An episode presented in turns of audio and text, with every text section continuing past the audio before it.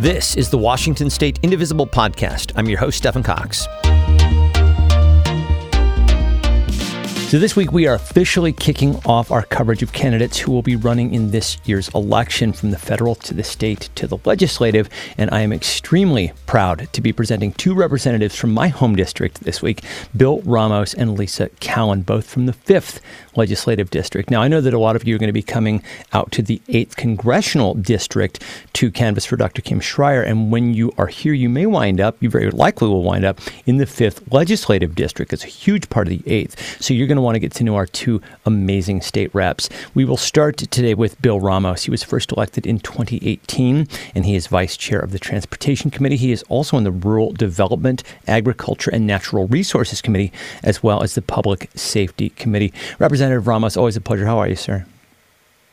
I'm doing great. Uh, thank you for having me, Stefan. It's it's a pleasure, here. as I say. So, listen, you know, there's a lot to discuss here, um, and we will certainly get to happier topics. But I do want to start by by talking about this week's just horrific shooting, school shooting in Uvalde, Texas, and you know, it's it's just hard to get your head around. So I'll just ask you, as a person, as a lawmaker, how are you processing what happened?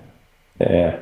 Um, it, it is it is tough to feel it. And I I have the ability or luck to be able to feel it and then try to do something about it. Because that's my job. And and i can't get swamped down into all the, the emotion. But how do we take action? What do we do to stop accepting this as the common mode it's not right we at the state have done some good things. Um, I know we've done some good things. It's not enough. We need more. At the national level, we need a lot more. What can we do to take action to reduce this number? We, we're not going to get rid of all bad things in the world, but we sure as heck can reduce them a whole lot. Um, so let's get that going. We've done some great things, like I say, in the, in the state this year. We uh, limited high capacity magazines. We've limited guns in public places, school boards, and things like that that just seem like, in a sense, why do we have to do that? But those are the things we have to do. We have to continue striving on this path to reduce these uh, horrific events as, as much as possible. There is, in, in our preparation for this, we also talked about some of the behavioral health components to all of this. How are you thinking about that as well? Yeah, and and and that is a part of it, but I, I hate when folks take that and, and say that's the only part of it. Right. Absolutely. So we we have to. Oh, we don't worry about guns. We don't worry about all this stuff. That's the only part of it. No, that is a part of it. And this state is way behind in behavioral health. In the last two years, we've made some major changes in trying to increase our access uh, for for folks for behavioral health. We're way behind in having enough providers you know, that, that that's our big thing: having enough facilities and providers. And so we've got uh, uh, we broke ground on a, a new uh, hospital at, in UW area that's going to be a training hospital, 400 beds, but also train more folks so they can go out in the community, which we're trying to get. We need it all from every as because of what happened. From kids, very young kids need behavioral health uh, services to to adults, and so the need is overwhelming and we've got things going in the right direction but unfortunately it does take time to get those tra- tra- trained skilled people that can help us because it's not an easy job. And uh, i thank the ones that are doing it now and uh, i've actually heard from a constituent that uh, their son is in the, moving into this field because of some of the things that are happening. And i just thank those folks that are strong enough to uh, take that on as a career and help serve our communities in that way I agree, and like you said, there's so much to be done on, on both fronts, and it's it's good to know that there are people uh, in the legislature and, and, elsewhere who are thinking about these sorts of things. I also want to talk a little bit about women's reproductive health uh, because we know about the leaked draft Supreme Court ruling overturning Roe v. Wade we know this would have a, just an absolutely catastrophic uh, effect nationwide. And I think a lot of people are wondering what the impact would be here in Washington state. Can you talk about some of the things that the legislature has done to protect a woman's right to choose here? Yeah, very proud of our state for the path we've taken. Uh, right now, uh, the, the path is clear. The woman has the right to make those choices. Um, and has for quite a while now. We were on the first states, if you look back historically, to, to take some of these actions way back when. But even with those rights protected, this last year we passed an additional bill to even expand them further. To uh, did two main things: allow any medical provider that is qualified to do various services, different types of, of abortion services, to be able to do, do them you know so um, uh, physician assistants uh, registered nurse practitioners those folks that are qualified to do certain things can do that so you don't need a full doctor uh, in there. And that helps a lot of our rural areas a lot because of, of some of the limited medical staff sometimes. Uh, so there's that and also part of that was that uh, we don't allow anyone to pass a law that uh, tries to attack folks that assist people that are needing these services uh, as some of the laws in other states have done, where you can uh, sue and uh, uh, have criminal charges against people that help someone get their medical services that they need. So that was also outlawed. But as much as our state is in a great spot right now, remember every law passed can be unpassed, if you will, or, re- or reverted. It is so critical to keep the keep the Democrats in majority to yeah. keep these laws in place because it can it can change on a dime. So we have to never let our guard down and keep this going so we keep our state at least safe. But that is not enough. We need to continue to work throughout across the country and in all the ways that we can um, to uh, help others as well that aren't as lucky as we are right now. That's just exceptionally well put. And I, I think there are a million reasons why we need to vote uh, Democrat up and down the ticket this year, and that is uh, a very, very strong reason right there, as you say. Uh, another issue uh, that people in your district are very concerned about is the environment. Uh, as I mentioned, you are on the Rural Development, uh, Agriculture, Natural Resources Committee. So I'd love for you to talk about a few of your bills, but also just talk generally about what the, the legislature got done on the climate front in this year's session. Yeah, um, you know, and in this session, and I have to include the last session because the last session we passed yeah. the Climate Commitment Act and low carbon fuels, which were major pieces. In this last session, we added to that the transportation package that we passed, Move Ahead Washington, was a major piece because one third of the funding, that over $5 billion, had to have a, an effect of reducing carbon and greenhouse gases in the transportation sector which has been a sector we've been unable to make those changes in.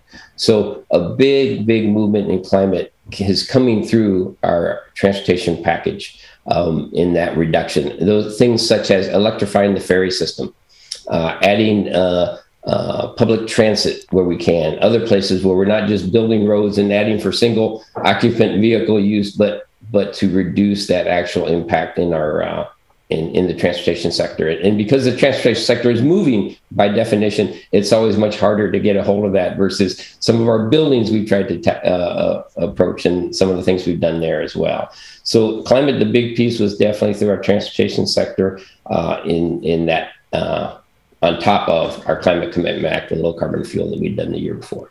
You know, I mentioned you're on rural development. I uh, neglected to mention, I talked about it in the intro, but I neglected to mention here that you are the vice chair of transportation. And so these two things very much go hand in glove. And there's a lot of push pull between the two of them. So it sounds like there's been some progress. Uh, and I know that it's been hard won. So congratulations on that.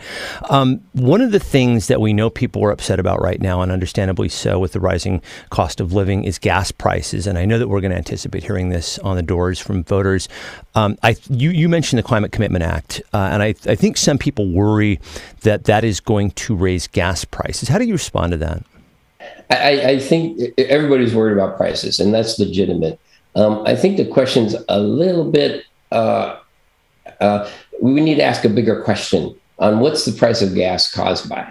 Um, the Climate Commitment Act and reducing carbon in that way, it is possible to raise the price of gas a couple pennies a gallon. Is a prediction of possibility uh, in the last what, short period of time, the petroleum companies have raised the price of gas a dollar to a dollar and a half. We're talking two very different scales here. And I think we need to look, when we're worried about the price of gas, we shouldn't look about the little bit we're doing to uh, reduce the carbon impact, but how petroleum companies have us totally under the gun to raise prices as they see fit. A dollar to a dollar and a half a gallon in a short period of time, like we've done now, uh, the Biden administration has asked them to reduce their prices just simply because they can, and they refuse to because they're making so much money. They're not about to do that. So I think our pressure in the control of the price of gas has to be working back with the petroleum companies to help control the price because there's so many other variables in that price of gas that they have much more control of than the few pennies we're going to talk about that that may help reduce the carbon impact of that same gasoline. Another thing we're going to hear about from voters is about public safety and police reform. Um, you are also on the Public Safety Committee, and I know you've been working on, on this for a very, very long time.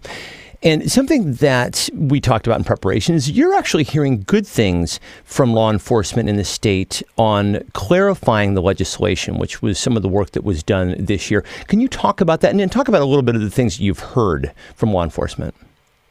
Thank you for that question because you know, there's a lot of bad information that got spread a year or so back. Um, but uh, we've been having discussions with our, all our chiefs of police in, in all our cities in, in uh, the fifth district, uh, with the county sheriffs, and trying. And we're working with them side by side to to get good policy that works, so they can do the good job of protecting us and also do it in a way that protects the community as a big, as a much big, a larger whole. Um, they are very happy with. We passed mainly four bills that really clarified some of the places that uh, people were concerned with because there was some misinterpretation. Some some lawyers read it one way, some lawyers read it another, and so we were having actually police doing different things in different places, which we don't want. Our point is to get consistency. Right. So we rewrote those with everybody sitting there and saying, "This is the only way to interpret it." This is the policies, how we want to enact them. And they're very happy with that.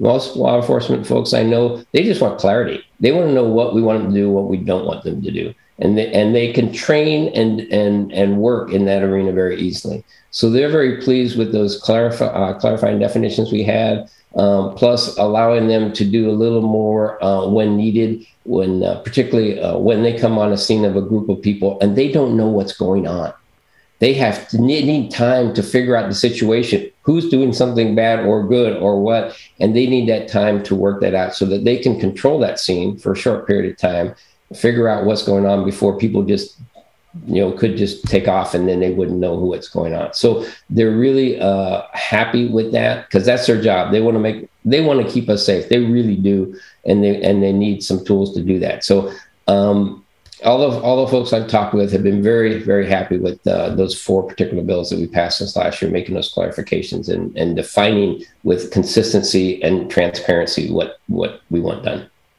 And in a related vein, and to be very clear about this, Democrats are not in favor of drawing down police budgets, correct? Absolutely, that is that is correct. We are not uh, wanting to reduce police. We need police. They do keep us our, ourselves safe. What we want is community police that work with us to keep us safe and, and know the communities they work with. So we want them there, um, and and that's and we want them to do their job well. Uh, we also know that there's more things that we have added to their jobs over the years that isn't really the best place for all their good training to be. So we want to add to them and for them uh, the side we talked about of, of other folks in the behavioral health arena and other areas where folks need assistance, but not necessarily armed law enforcement assistance. So we want them to work together, expand our ability to to uh, respond to behavioral health issues, uh, uh, substance abuse issues, those things, and respond to them to a different way than just putting someone in jail because that's the only tool you have in the toolbox, right? So um, doing those other things mixed with good uh, law enforcement support is what we're trying to do. So we're actually trying to expand the money that goes into serving our community, not reduce it. This podcast actually did uh, some coverage of uh, alternatives to uh, policing for behavioral health issues, and I will have that in the show notes for people if you're interested in checking that out. Uh, before we go, uh, I, I, would love to just hear a little bit about what you're working on in the interim. Of course, reelection, most uh, most probably front of mind for you right now, but also I know that there are a number of other things that you are going to be working on. tell us a little bit about that. Yeah, and and just to be be honest, I'm predominantly trying to get reelected because if I don't do that, I don't have the opportunity to do all this great work I'm working on. But I am going to continue to work on our uh, in in this area, particularly Lake Sammamish. We have a pilot project going to help uh, our salmon in early life stages, protect them from predation and light pollution. So we're working on that around our lakes and expanding that. I'm also working with a group in uh, we, we call it the right wing violent extremists and domestic terrorism. We're trying to get a handle of that in this state as well because that is in our state as well as everywhere else. Mm-hmm. Um, and um, just continuing to work on our transportation issues, of course, which we we did a lot to get it started, but there's more to do there.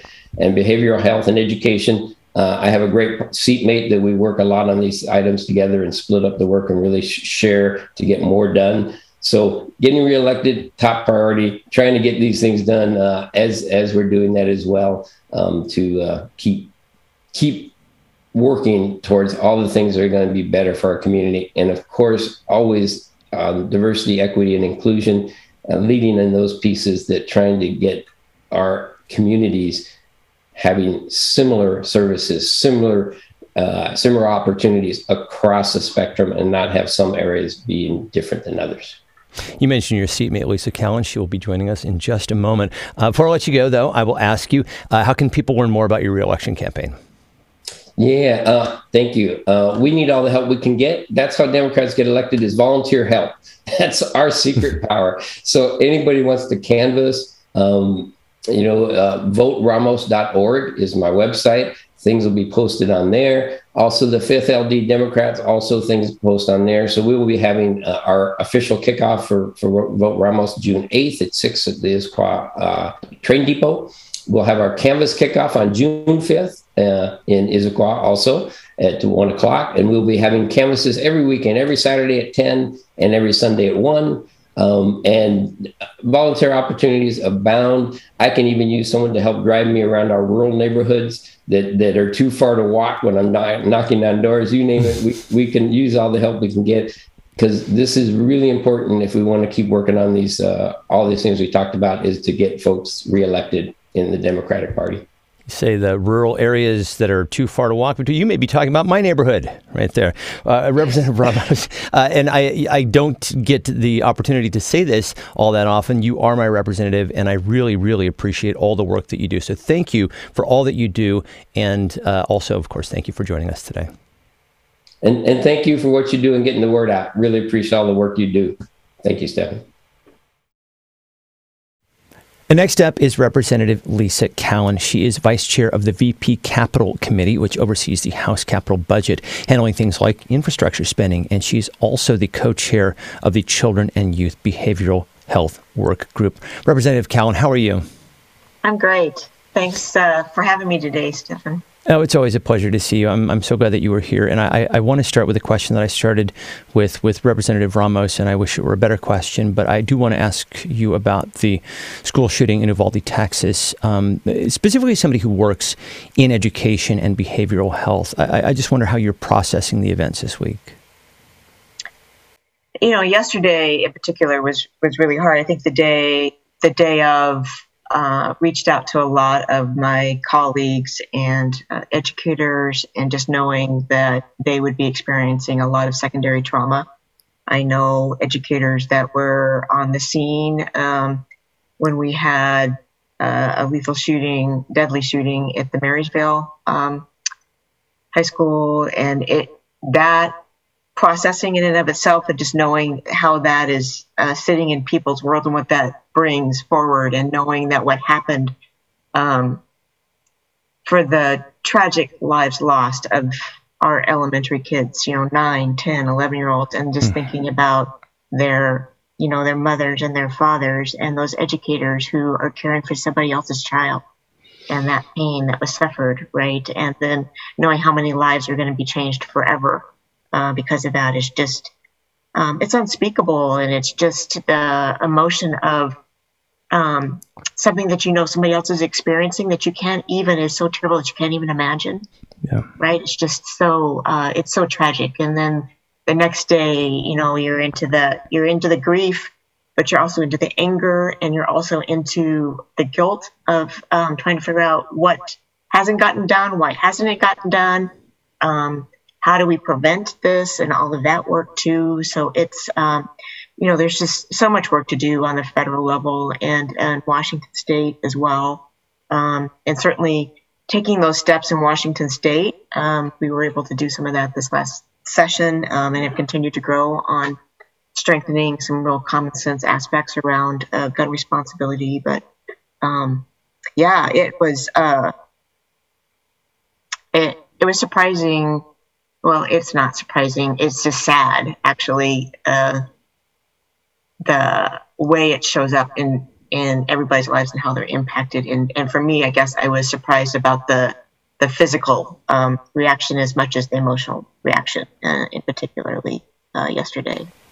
I mean, it's it's it's a gut punch, and as you say, it's unspeakable, and, and words are, are inadequate at a time like this. And we reach for action. Um, you we mentioned the, at the federal level, of course, and I mean, that's it's a very frustrating uh, subject in and of itself because we, we know what the situation is at the federal level. But you also mentioned the things that have happened here at the state level, and uh, one of the things that I, I, would bring up is a bill that you proposed uh, this year on the importance of safe firearms storage. Is that something that you will plan on introducing in next session? I will. Yeah, definitely. Uh, you know, and I think we had really strong support for it in the House. I think in committee there was support in the Senate. I think it was one of those bills that just ran out of time.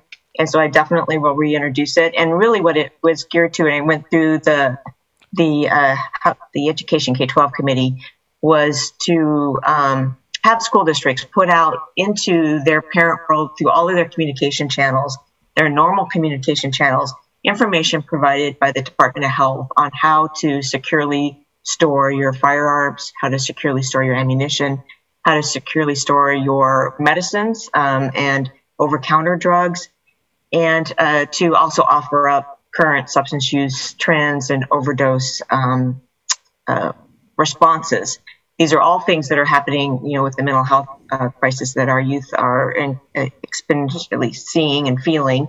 Um, but the even from when I was on the school board, just knowing the impulsivity of children and youth. And if you can remove quick access in the time where life is just really a hard moment and a hard few moments, uh, we can save lives. And when you have that easy access and you have impulsivity and you have developing amygdalas, that is a lethal combination. And that's something we can do something about. And this was very um, small step, but a very just putting it out there, reminding our parents and our caregivers that are you know taking their kids to school every day, the um, you know the Tylenol sitting on the cabinet is right. dangerous, and the ammunition and your safe gun storage, even though you might have the training and you might you know be a responsible gun owner and all of that kind of stuff. How does that data actually show up in your living room, and what does that mean, and, and how do we prevent those accidents? And just that reminder, keeping that front and center it uh, costs very little um, mm. and will save lives. It's incredibly important, as you say. It, it, it, will save lives, and you know these are the sorts of things, these are the sorts of actions that, that we can take, and that you know if one life is saved, then it ultimately is worth it. Um, I would like to talk. You mentioned, and I neglected to mention your work on the K 12 uh, committee. And uh, I wanted to bring in education because I know that this is very much your wheelhouse education and behavioral health. Um, and I just wanted to ask a, a, couple of things about your work during the pandemic because we know just how hugely disruptive this was for schools. Um, I wonder if you could talk just a little bit about some of the things that the legislature and, and you in particular did to kind of meet the challenge that was posed by, by the pandemic uh, this year? Well, the legislature certainly um, tried to bring in in some relief around funding. Uh, school districts in the traditional funding model for a K twelve world was uh, is based off of enrollment numbers and uh, children being in seats X number of hours per day, and that clearly wasn't happening during the pandemic. Um, and it you know ebbed and flowed whether it was in 2020 21 and, and in the current school year so trying to be responsive to how schools and what they needed and bringing the funding stability that they needed to be able to make sure that learning was happening today was one of the key elements to that. Um, in particular, this last session, there was some uh, funding relief um, that was a little bit less than the year before. I would have liked to see more. We'll continue to have those conversations and what that looks like as the, the years ahead play out. Uh, I think a lot of other aspects that we brought forward were, of course, uh, paying attention to the mental health of our children and our mm. youth. And I'm sure um, hopefully we'll have a chance to get into that a little bit more in another aspect of it. But uh, bringing forward a bill um, from from my perspective on what we can do to make sure students are feeling safe at school and also um, being able to take care of themselves. We also, uh, this was a year where we um, were meeting our McCleary uh, requirements as that's an ongoing thing and bringing forward cost of living increases for our teachers, making sure that we're staying there. You know, we lost a lot of teachers uh, um, because of the toughness of the job over the last two years in particular. And uh, it was already a workforce shortage in that area, not only teachers, also our bus drivers, also um, our paraeducators and our education assistants and so many of our education staff. So finding ways to really uh, beef that up and, and, stabilize that workforce environment. What does that look like and mean? Those were all aspects mm-hmm. that we were trying to address this last session. And you know, you touched on the behavioral health aspect. Do talk a little bit, unpack that a little bit more. What were some of the things that you did on behalf of students to basically address uh, the mental health issues that a lot of students are facing? Sure, sure, sure. Well, I'm really proud to have worked with students who brought me this bill. I had a student from uh, Auburn High School that actually brought this to me the session before last, and we continued to work on it so we could move it this year and then combined with other students uh, with Representative Jesse Johnson, and we're able to bring uh, this bill successfully across the session. And, and that was to make sure that students who are missing school because of mental health reasons are getting those absences excused, um, which uh, it would seem like an obvious thing, but if it's excused or unexcused, makes up the difference of whether or not you can make up the work. Makes the difference of you know what kind of credit you can you can bring down and adds to the anxiety and the stress and the mental health issues that our students are facing.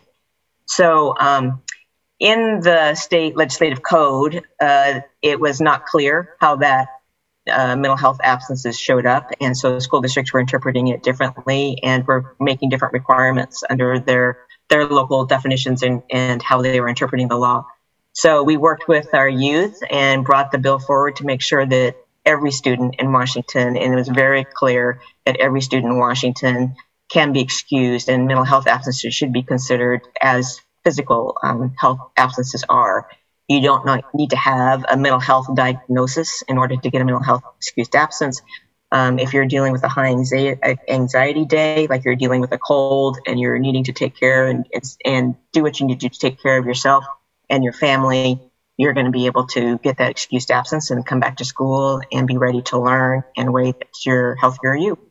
I've been very open on this show for folks uh, that I suffer from depression and anxiety, and we know how intertwined these two things are. And another thing that you did was uh, to really promote uh, more behavioral health with pediatric primary care, and also g- really promoting a lot of these uh, intervention treatments for students. Uh, a lot of that stuff is very near and dear to my heart, and so certainly just uh, absolutely essential stuff in my opinion. I, I do want to shift gears and, and, talk about just a couple of things as we start to transition now officially into campaign mode. Uh, we are going to be out on the doors, and I know that a lot of people are very interested in hearing from you on, on a couple of issues that we know that we're going to hear about. And so I would love to just get your thoughts on a couple of things. Uh, these are a couple of things that I also discussed with Representative Ramos. The first is public safety. Uh, we know that we're going to hear from folks who are concerned uh, particularly about recent legislation uh, aimed at law enforcement, with the assertion that it will make us less safe. How would you personally respond to that if, if that were something you heard on the doors?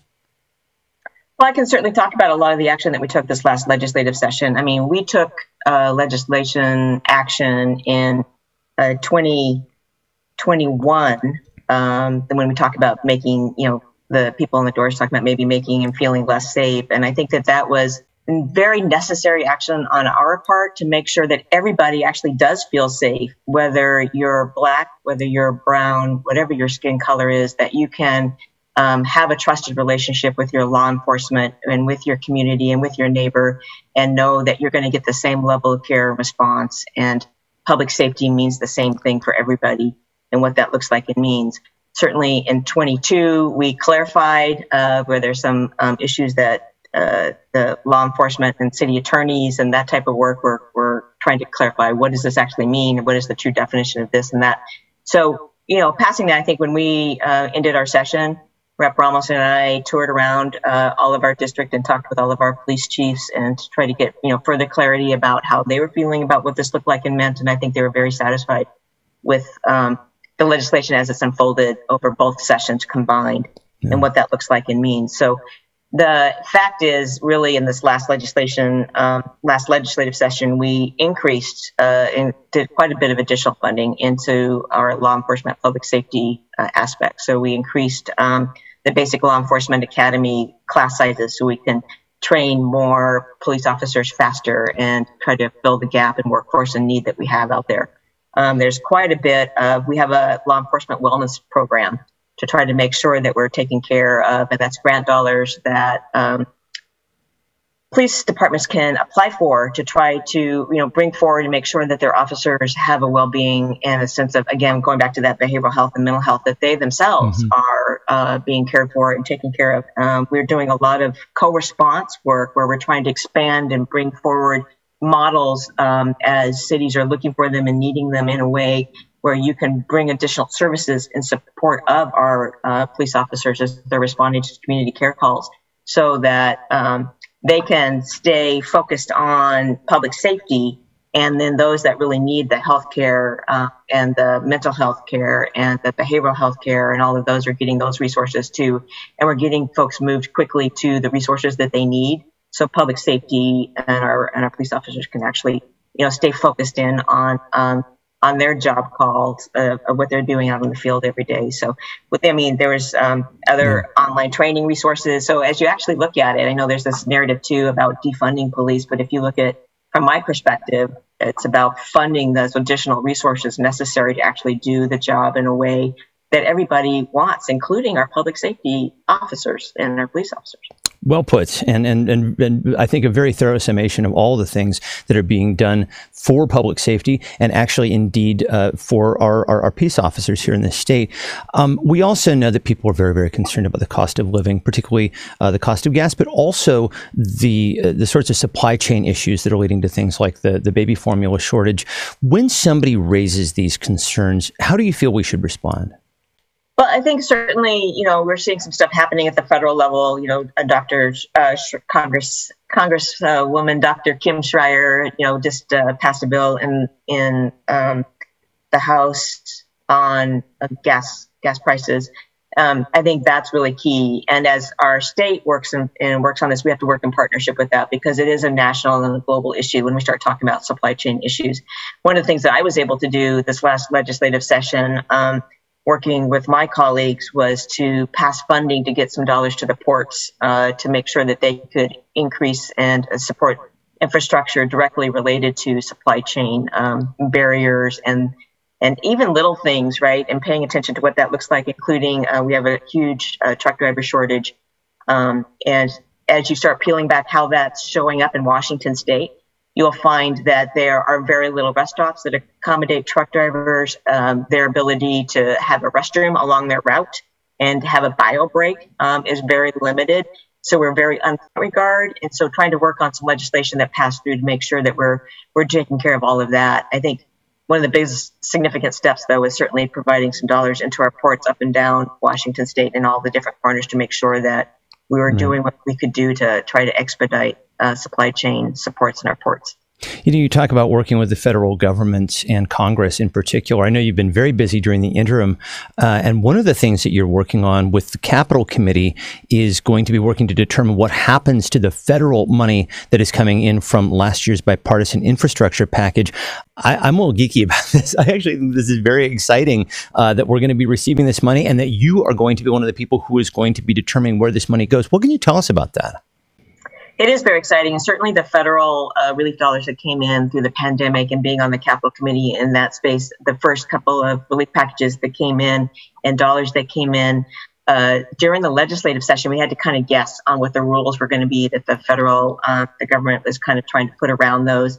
And so we allocated, and then we had to readjust in the supplemental year, but we were able to get those dollars out and really support a lot of huge programs um, around you know, infrastructure, and you know, all of that meant also uh, job stability, job creation. The capital budget is that, right? It's people working and it's building um, out the resources, the you know, the all of the infrastructure that we need in every aspect of our lives. Um, so the upcoming infrastructure package that has passed, and we're waiting on the rules that wasn't in place in time for us to deal with in this last legislative session. So those buckets that we can actually uh, grab a hold of and use wisely, uh, we're anxiously waiting to get the rulemaking, figuring out what that can look like and mean. And in particular, I know um, one of the areas that we'll be able to make high use of is um, some of the the water and safe um, safe drinking water money that's coming through I've been a champion of making sure we're getting lead out of our schools. Great. Um, and have moved uh, bills in that regard. And so that will be another area where we can really dive in. And, you know, there's a lot of seismic activity in our schools that um, wanting to make sure all our schools are are earthquake safe. All of that type of infrastructure stuff we'll be looking at. You know, we have a lot of transportation needs and all of that. There's a huge chunk of the infrastructure package that came in that is grant dollars. And so um, making sure that we've got a focus on um, getting the word out whether or not it's a grant at a city level or a county level or what the level of and, and who can apply for those grants making sure that those folks know and get that out. There's a huge opportunity and well written and tailor made for washington state on our salmon recovery and um, our fish uh, passage and barriers. So we expect to see a lot of dollars uh, flowing in that that arena as well. So as we start to unpeel that and figure out what we can directly apportion into um, infrastructure that will support water, clean water, clean air, infrastructure that's tied to broadband, making sure that we're taking care of our transportation needs that we can uh, apply for and, and, how we bring that forward, certainly our fish passages, and making sure that we've got the infrastructure support and capacity to build out housing that we need and our housing demand and capacity, right? That's our sewer lines right? That's our power lines, that's all of those infrastructures. That is a high burden on our cities. So if we continue to push that and meet that mutual goal and need that we need to do in Washington state, that's a win win win. Yeah. Well, it's all very exciting, and I'm really glad that you're uh, in charge of that. And we'll be, you know, uh, interested in hearing more as that all develops and starts to become allocated. Where can people learn more about your campaign and, and the, the activities that are going on, volunteer opportunities, stuff like that? Sure. Thank you for asking that. Certainly, you can go to lisacallan.org. That's L I S A C A L L A N.org. That's my campaign website. Um, and happy, happy to talk to you. And I will always say, and I've always put out there, right um, out for everyone, you know, my personal cell, which is 425 260 4878. Um, I'm always happy to, to listen deeply to the issues and concerns that are showing up in people's lives. And those are the issues and concerns I want to take to Olympia.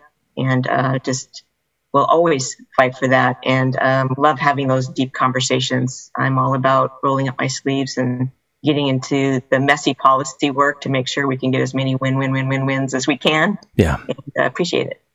Well, we appreciate you. And as I said to Representative Ramos, uh, it is rare on this program that I actually get the opportunity to personally thank my representatives. Uh, you are mine, and I thank you for everything that you do. And of course, I thank you for joining us today. Thank you very much. And be well. You as well. You as well, my friend. And that'll do it for this week. If you would like to see a video of this or any of our programming, head to facebook.com slash indivisible podcast. The website for the show is indivisiblepodcast.org and the email address is indivisiblepodcast at gmail.com. You can follow us on Twitter at indivisiblepod. The executive producer of the show is Kat Pipkin, and thanks as always to Lori Caldwell. My thanks as well to you for listening. I'm Stephen Cox. We'll talk to you next time. Bye.